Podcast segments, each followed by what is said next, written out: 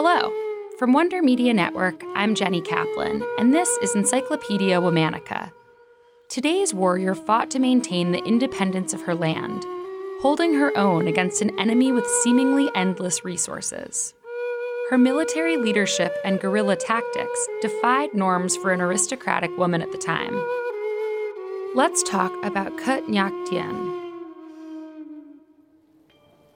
Cut Nyak Dhien was born in 1848 in Aceh, a western province in modern day Indonesia. She was part of an aristocratic Islamic family. At that time, Indonesia faced invasion and colonization from many countries, including the Netherlands, whose ships first arrived in the 16th century. In 1800, the Dutch established a colony in the region called the Dutch East Indies. The history of Dutch colonialism in the country is complex.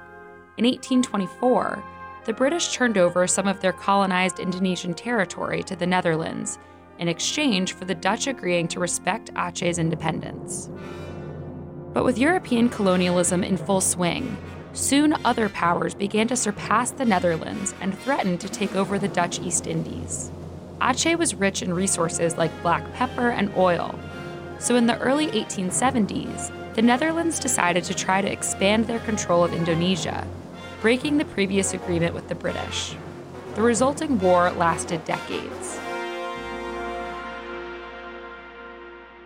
Cut Nyak Dhien was living in a major city and was married to a well known aristocrat. She was widely liked and was well known for her beauty. Cut Nyak Dhien wanted to participate in the fight, but her husband refused.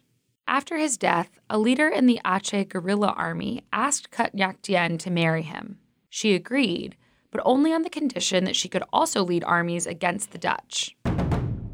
Cut Nyak Dhien's acute military strategy helped her people hold their own. They fought with traps and ambushes, while the Dutch struggled with more traditional tactics, including naval attacks, to try to gain the upper hand. The Aceh achieved some impressive victories, including the killing of one of the major Dutch generals. Cut Nyak Dhien was dedicated to the fight. Even after her second husband died in the conflict, she continued to fight against the Dutch. The Aceh gained more sophisticated technology over the course of the war, but it didn't prove to be enough. In 1905, the Dutch caught the Aceh army by surprise, captured Cut Nyak Dhien, and sent her into exile in West Java. They wanted to ensure that she couldn't reignite resistance in Indonesia.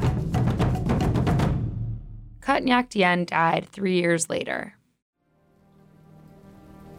Removing her as a leader proved to be a successful tactic though some forms of rebellion continued for a few years after Cut death. Another Aceh leader ultimately told his people to comply with the Dutch occupation.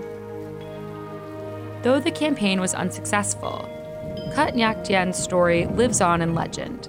There's even a 1988 Indonesian movie based on her life. Tune in tomorrow to learn about another powerful warrior. This week of Encyclopedia Womannica is brought to you by Native. No matter what you're fighting for, Native deodorant ensures you smell good doing it. Many deodorants contain aluminum, which forms a plug in your sweat glands to keep you from sweating. Not Native. Native is made with ingredients you've heard of, like coconut oil and shea butter. And it works. I've tried many a deodorant, and I really do think Native deodorant is the way to go. There are over 10 scents, and they also offer an unscented option and a baking soda free formula for those with sensitivities. I'm a fan of the cucumber and mint scent. For 20% off your first purchase, visit nativedeodorant.com and use the promo code encyclopedia during checkout. That's nativedeodorant.com with the promo code encyclopedia for 20% off your first purchase. Special thanks to Liz Kaplan, my favorite sister and co creator. Talk to you tomorrow.